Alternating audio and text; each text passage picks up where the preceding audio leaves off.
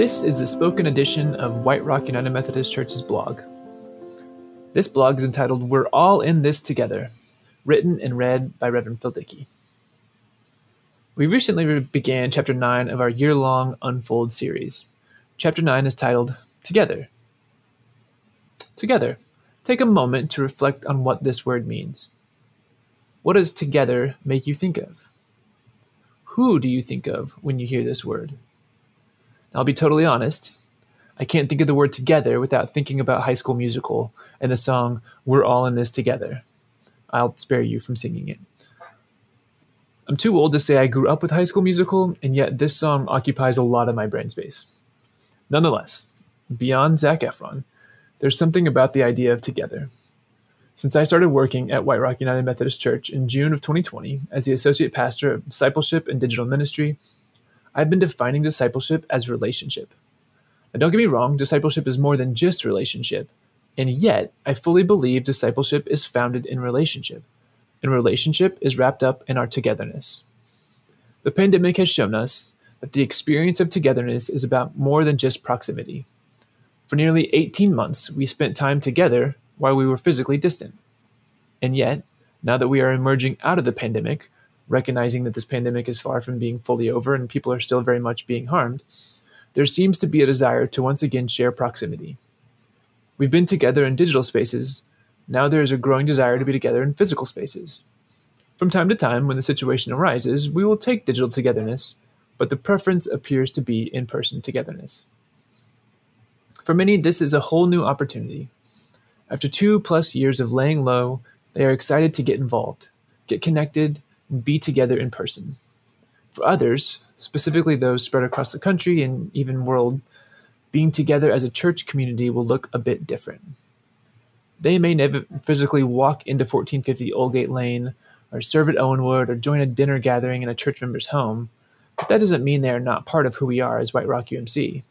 It means they simply live out togetherness a little differently the beauty of togetherness is that it is way of being in the world.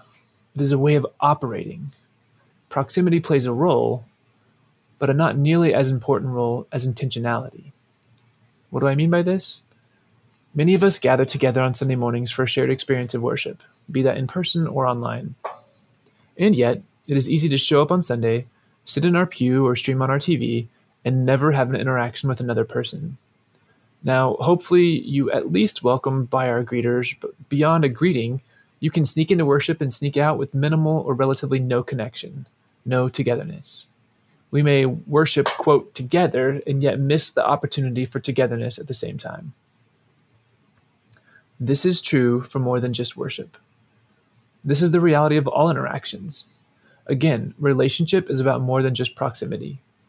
Imagine a friendship where all you did was come together but never asked a question of one another, never checked in about the well being of the other, never invited or took the opportunity to engage in real and sometimes vulnerable conversations, never really connected.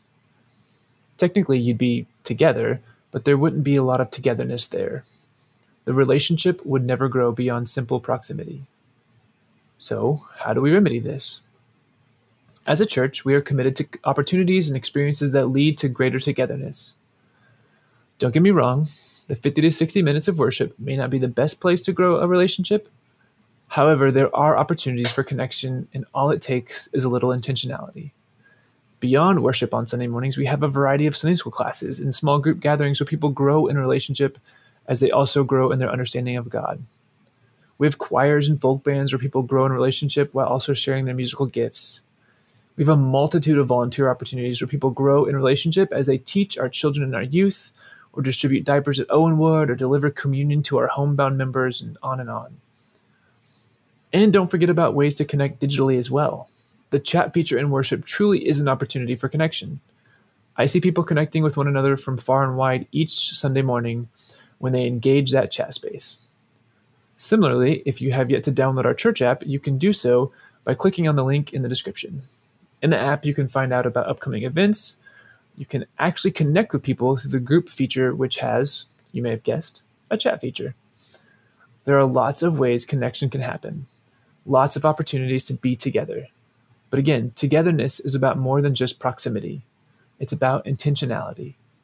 As we journey through chapter 9, I'd like to invite you to consider not only when and where we are gathering together, that proximity piece, but how we are gathering together. How are you spending time? Are you engaging those you do share space with? My hope is chapter 9 will transform not only how we spend our time together, but also how each of us spends time with anybody. As we engage in conversations, ask bold and beautiful questions. Take the risk of being vulnerable with one another. May our hearts and our minds be open to truly see one another and to know more than just the name of the person in close proximity, rather, to truly invest in their unfolding story. For this is what it means to be in relationship. This is what it means to grow in discipleship, and this is what it means to be the church. After all, we're all in this together.